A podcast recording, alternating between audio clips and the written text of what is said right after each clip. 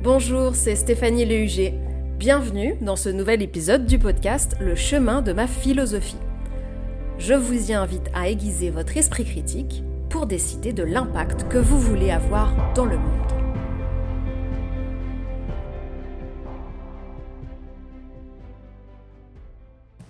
Aujourd'hui, je vais parler de l'impact de la technologie sur notre monde, sur notre rapport au monde plus précisément. Et je vais le faire en partageant la réflexion de Vaclav Havel sur ce sujet. Euh, Vaclav Havel, c'est quelqu'un, si vous avez déjà écouté mes épisodes précédents dont j'ai parlé, c'est un philosophe dont j'ai parlé dans l'épisode 19. C'est quelqu'un qui a cherché le moyen de rester cohérent avec lui-même tout au long de sa vie, quelles que soient les conditions où il se trouvait. Et c'était pas une chose facile parce qu'il a fait des choses extrêmement différentes dans sa vie. Il a commencé par être apprenti technicien dans un laboratoire de chimie, et puis il a complètement changé et il est devenu éclairagiste dans un théâtre. Et alors là, se retrouver dans un milieu artistique, ça lui a donné envie de se lancer dans l'écriture. Et il est devenu auteur de pièces de théâtre absurdes. Et puis ensuite, il a été manœuvre dans une brasserie industrielle. Et voilà, c'était un intellectuel, il a lutté contre le régime totalitaire de son pays, et il est devenu porte-parole d'un mouvement dissident non violent. Pour partager ses idées, il a écrit des essais politiques, et il était extrêmement gênant pour son gouvernement, alors il l'a envoyé trois fois en prison. Il y a passé cinq ans en tout. Et puis, bah, pour finir en beauté, il a été élu président de son pays. Donc voilà, une vie assez romanesque, avec des rôles hyper différents. Donc quelqu'un qui a cherché à être cohérent avec lui-même tout au long de sa vie, quels que soient les rôles qu'il a pris. J'ai envie de vous lire un extrait d'un de ses discours qui date de 1992. Il était président à ce moment-là. Je le cite. Nous vivons une époque où l'existence même de la vie sur notre planète semble menacée. C'est une période de conflit sans précédent, véritablement critique, où les possibilités de notre civilisation technique simultanément culminent et amorcent leur déclin. L'œuvre grandiose de cette civilisation nous pousse vers un immense précipice. Le temps est venu de lancer une sorte d'appel à l'homme moderne, pour qu'il réfléchisse sur son attitude envers le monde l'existence, lui-même, ses proches, et cette parcelle minuscule de l'univers sur laquelle nous vivons. En continuant de faire comme si de rien n'était, de compter sur nos capacités à résoudre tous les problèmes du monde actuel, et avec toujours les mêmes moyens, j'ai bien peur que les problèmes aillent en s'accentuant plus qu'en diminuant. Bon, le moins qu'on puisse dire, c'est que les choses ne se sont pas arrangées ces 30 dernières années depuis que Havel a fait ce discours. Et je sais pas vous, mais je trouve que même si on a une information considérable sur des phénomènes complexes comme le réchauffement climatique ou la place grandissante de l'intelligence artificielle, on peut se sentir démuni pour penser ces sujets. Et alors encore plus pour avoir un quelconque impact dessus. En plus, euh, les médias ont plutôt tendance à être anxiogènes et à alimenter nos inquiétudes, donc euh, ça ne nous aide pas. Certains d'entre nous, on se demande ce qu'on peut faire à notre niveau par rapport à ces sujets. Et c'est compliqué de se sentir responsable de problèmes qui nous dépassent.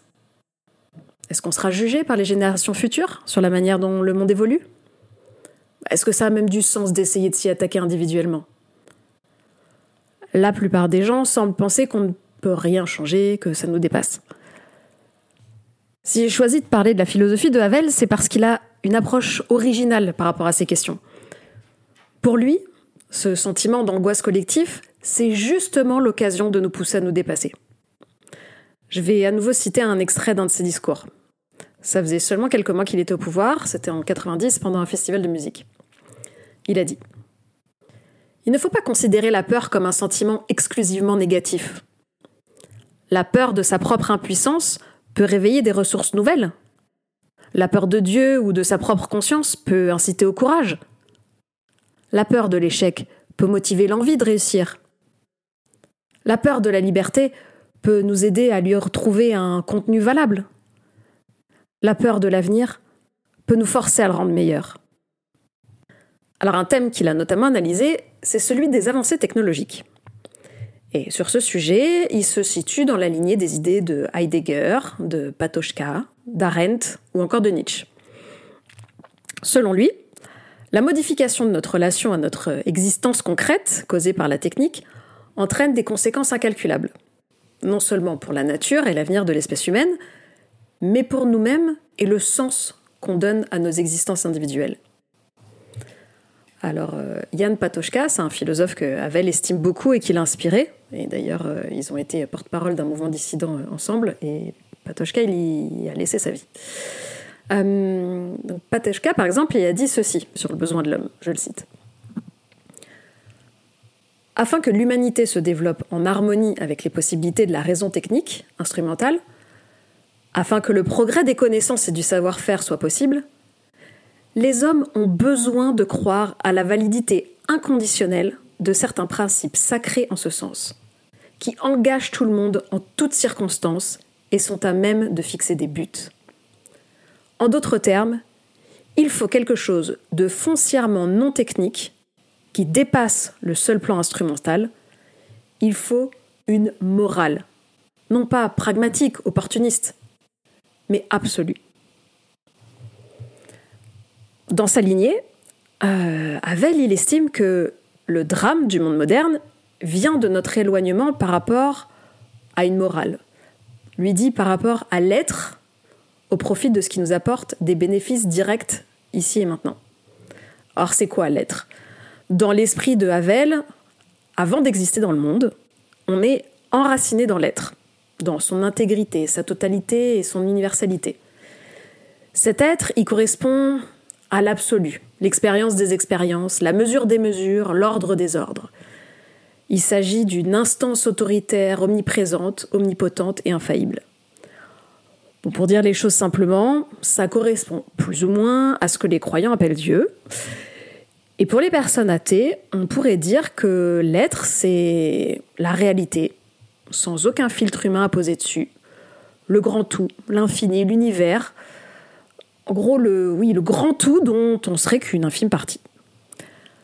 Pour Havel, dans un premier temps, on ne fait qu'un avec l'être. Et puis dans un second temps, on est ensuite séparé du tissu de l'être et on devient ce qu'il appelle un être jeté dans le monde. D'ailleurs, je crois que c'est Heidegger qui le dit. Et l'homme ensuite évolue dans le monde en tant qu'existence avec un petit e coupé de l'existence avec un grand e et sans cesser de s'y rattacher jamais parce qu'on on en est toujours une partie. Donc, euh, quelque part, on quitte l'infini, l'absolu, pour nous incarner dans une vie euh, éphémère, une vie faite de phénomènes. Alors, quand il était euh, prisonnier comme dissident politique, il a écrit à sa femme, c'était la seule personne avec qui il avait le droit de correspondre, et euh, il y avait beaucoup de sujets qui étaient interdits, donc finalement, euh, il s'est mis à beaucoup philosopher parce que c'était un peu un des rares trucs qu'il avait le droit de faire. Voilà ce qu'il a, un extrait d'une chose qu'il a dit dans une lettre. Nous vivons à l'âge de l'éloignement général par rapport à l'être, avec un grand E. Notre civilisation est basée sur le développement grandiose de la science et de la technologie, moyens dont dispose l'esprit pour conquérir le monde, mais qui lui font perdre contact avec l'être. Ravel, il y a un essai politique très connu qu'il a écrit qui s'appelle Le pouvoir des sans-pouvoirs. Et bon, à l'époque, euh, il écrit euh, alors qu'il y a un système post-totalitaire en Tchécoslovaquie, d'où il vient. Et donc, il surprend personne en détaillant la restriction des libertés individuelles de ce système-là. En revanche, de manière euh, peut-être plus inattendue, il avertit qu'il ne faut pas se méprendre sur les sociétés industrielles de consommation en projetant qu'elles sont plus libres parce qu'il s'agit que d'une liberté de façade. Alors il dit ça à une époque où les gens subissent des restrictions dans son pays et rêveraient du confort des pays capitalistes. Donc c'est une capacité de recul assez remarquable de sa part. Pour lui, il ne faut pas se tromper. Le système capitaliste, c'est pas la solution face au système post-totalitaire. Pour lui, ces deux types de sociétés contemporaines, elles sont prises dans un mouvement assez similaire. Lui, il décrit ça comme euh, un auto-mouvement mortifère et il faut trouver le moyen de s'en affranchir. Donc, je vais expliquer un peu ce qu'il entend par là, mais euh, en gros, euh, pour lui, l'homme, l'une des plus grandes problématiques de, nos sociétés modernes, c'est que euh, l'homme y est réduit à une raison, donc c'est un homme de raison, voilà, doté de raison, mais qui est dénué de valeur moralement supérieure. À la suite de Heidegger, il dénonce donc l'impuissance de l'homme face à la domination de la technique, qui avance selon euh, son propre mouvement automatique. C'est comme un monstre que les hommes seraient euh, inaptes à diriger. Pour lui, l'homme, il a perdu son humilité face au mystère du monde, et c'est ce qui le fait considérer que on est en train de perdre notre rapport à l'infini et à l'éternité. Et selon lui, euh, il y a besoin d'un changement radical de la manière dont les hommes se conçoivent eux-mêmes et appréhendent le monde et leur position dans l'univers pour euh, effectuer un changement vers une place où l'homme serait euh, plus modeste. Havel y pointe, le, il pointe du doigt l'arraisonnement de la nature que Martin Heidegger avait mis en lumière. L'arraisonnement de la nature, c'est la manière dont les humains interagissent avec la nature, avec une approche où ils considèrent la nature comme un objet à exploiter et à contrôler pour satisfaire leurs besoins. Havel, il analyse que, prise dans une perspective scientifique du monde, notre société, elle considère que si une chose ne peut pas être mesurée, alors elle est négligeable ou alors elle n'existe pas. La société moderne, elle pense qu'elle peut tout décrire, mesurer, prédire, et elle se déconnecte de tout rapport à ce qui la dépasse. Et voilà, Descartes nous avait euh, enjoint à devenir maître et possesseur de la nature, mais à son époque, il faut remettre ça dans un contexte particulier, c'est qu'à l'époque, la nature, elle vraiment, elle soumettait l'homme. L'homme, il était, dépendait complètement de la nature, les récoltes. Donc, euh, à cette époque, devenir maître de la nature, c'est pas du tout la même chose qu'aujourd'hui où on a soumis la nature dans une mesure qui est euh, bien au-delà de euh, se défaire de son joug. Au contraire, on, on la respecte plus, quoi, quelque part. Et donc, si on s'est émancipé de l'emprise de la nature, pour Havel, on est quand même malgré tout toujours incapable de la cerner totalement, parce que le réel, il est structurellement hors de la portée humaine. On essaye de le, comprendre, on essaye de l'appréhender, on y arrive de mieux en mieux, mais structurellement, on n'y arrivera jamais complètement on, ne peut voir le monde, le réel, qu'au travers de notre filtre d'être humain. Et en plus, il est différent pour chaque personne. Donc, de manière inquiétante, euh, Heidegger, lui, il avertit dans une très célèbre conférence euh, qui s'appelle La question de la technique. Euh, je dis qu'elle est très célèbre parce qu'elle a vraiment influencé énormément de philosophes et de discussions philosophiques. dans cette conférence, il dit que la technique, elle menace chaque jour davantage d'échapper au contrôle de l'homme euh, au fur et à mesure qu'elle se développe. Et quand Havel deviendra président, il invitera les autres dirigeants mondiaux dans les instances où il peut échanger avec eux, que ce soit en tant qu'invité au Congrès euh, américain ou à l'ONU, ou encore d'autres instances, à prendre conscience de cette démesure. Et il cherche, en tant que président, à les mettre en garde contre l'ubris des hommes qui pourraient se prendre pour des dieux.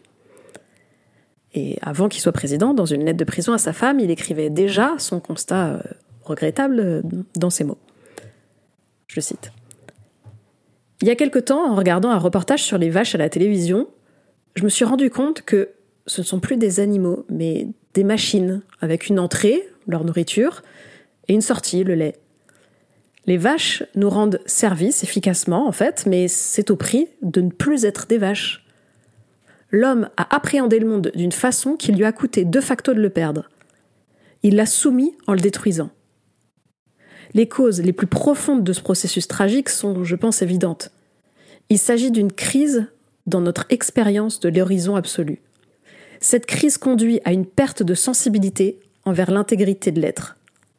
La signification secrète des phénomènes de ce monde s'évanouit. Tout se réduit à ce que c'est, simplement. En 1953, donc il y a longtemps, Heidegger, dans cette fameuse conférence, il décrit ce mécanisme aveugle de la technique moderne en disant que c'est une provocation par laquelle la nature est mise en demeure de livrer une énergie qui puisse, comme telle, être extraite et accumulée. Selon lui, la maîtrise de la technique par l'homme l'amène à considérer la nature comme un stock à disposition. Et il nous met en garde contre cette illusion d'un homme dominant le monde, parce que le risque, selon lui, c'est que l'homme devienne progressivement lui-même un rouage de cette machinerie, de ce monde régi par la technique. Les hommes se mettent à appréhender les autres hommes de la même façon que l'homme considère la nature, c'est-à-dire comme un fonds disponible pour être exploité. L'homme est alors réduit à une matière première qui se consomme.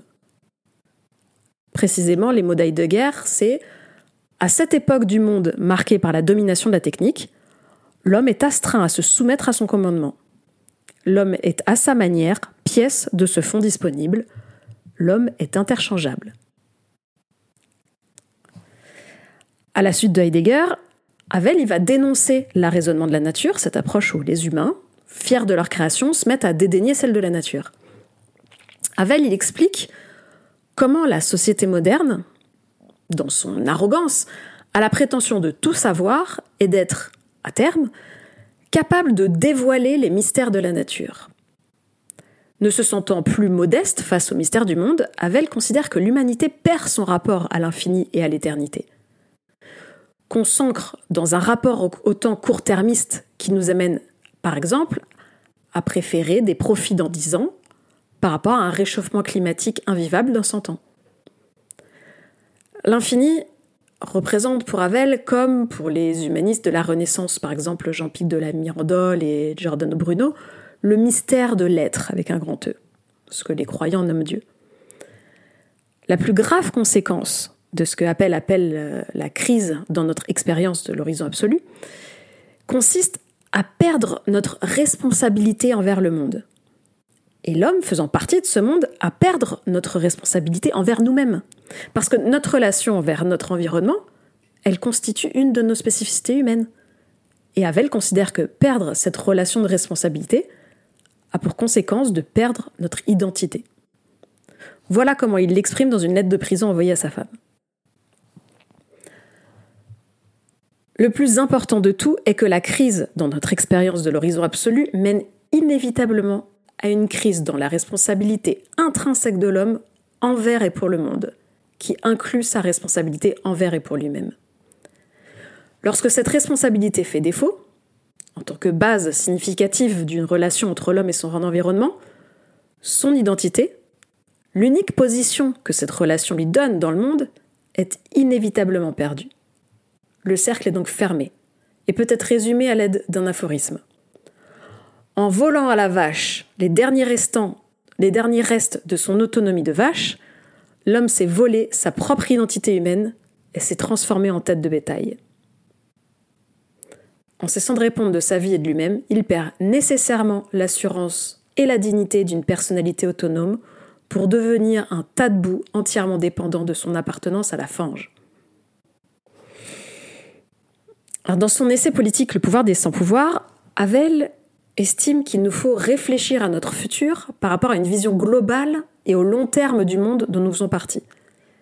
C'est la raison pour laquelle notre attention doit se tourner vers la crise, enfin c'est ce qu'il appelle lui la crise de la civilisation technique actuelle dans son ensemble. Voici un extrait de ce qu'il écrit dans ce livre Le pouvoir des sans-pouvoirs.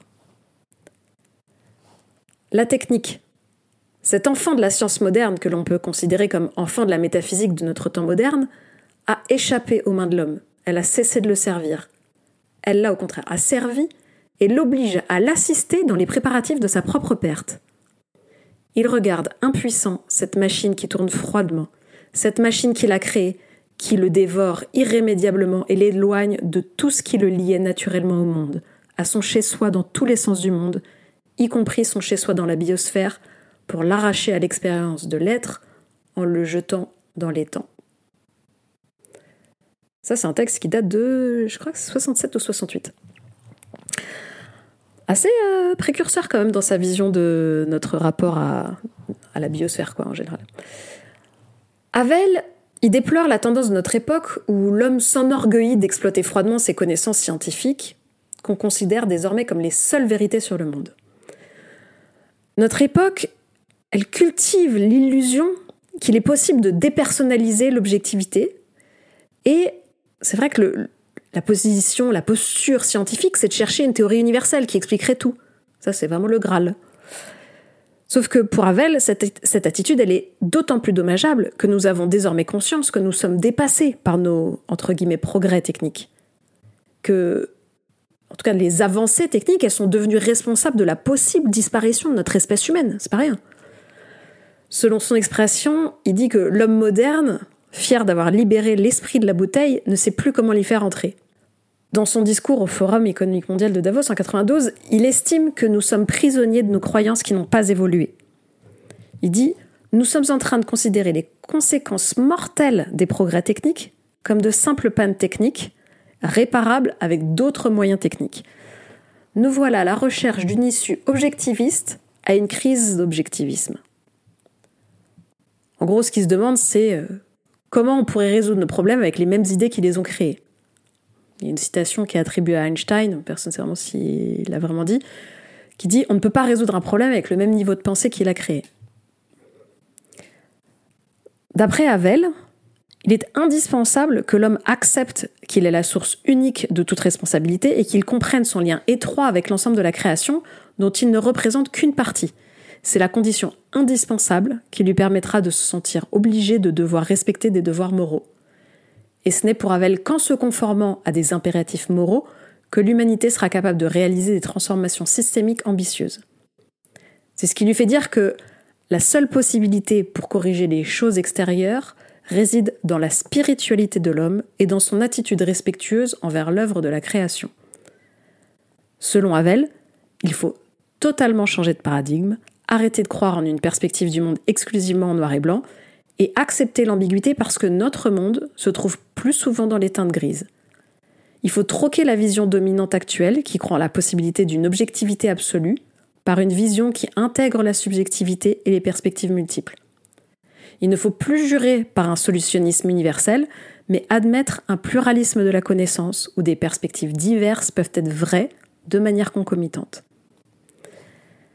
Je conclurai cet épisode par euh, un dernier extrait qui résume la logique de sa pensée, qui comporte une dimension non pas religieuse, mais spirituelle. Il faudrait changer de manière radicale l'attitude de l'homme envers le monde. Il faudrait se débarrasser de cette orgueilleuse façon de percevoir le monde comme un problème mathématique à résoudre, comme une machine sans mode d'emploi, comme un ensemble de données pour ordinateur, nécessaires pour obtenir une solution universelle. Il faut davantage comprendre que chercher des explications à donner. Une telle attitude pourrait contribuer à renforcer une attitude de solidarité tolérante et d'unité dans la diversité, fondée sur le respect mutuel, la vraie pluralité et le parallélisme des choses. L'homme fait partie intégrante du monde, tout comme son âme fait partie intégrante de l'âme universelle. Nous ne sommes qu'une partie infime de l'existence. Merci d'avoir écouté. J'espère que ça vous a plu. Si vous avez aimé cet épisode et que vous voulez être informé de la diffusion des prochains, vous pouvez vous abonner au podcast en cliquant sur le bouton suivre ou s'abonner de votre appli.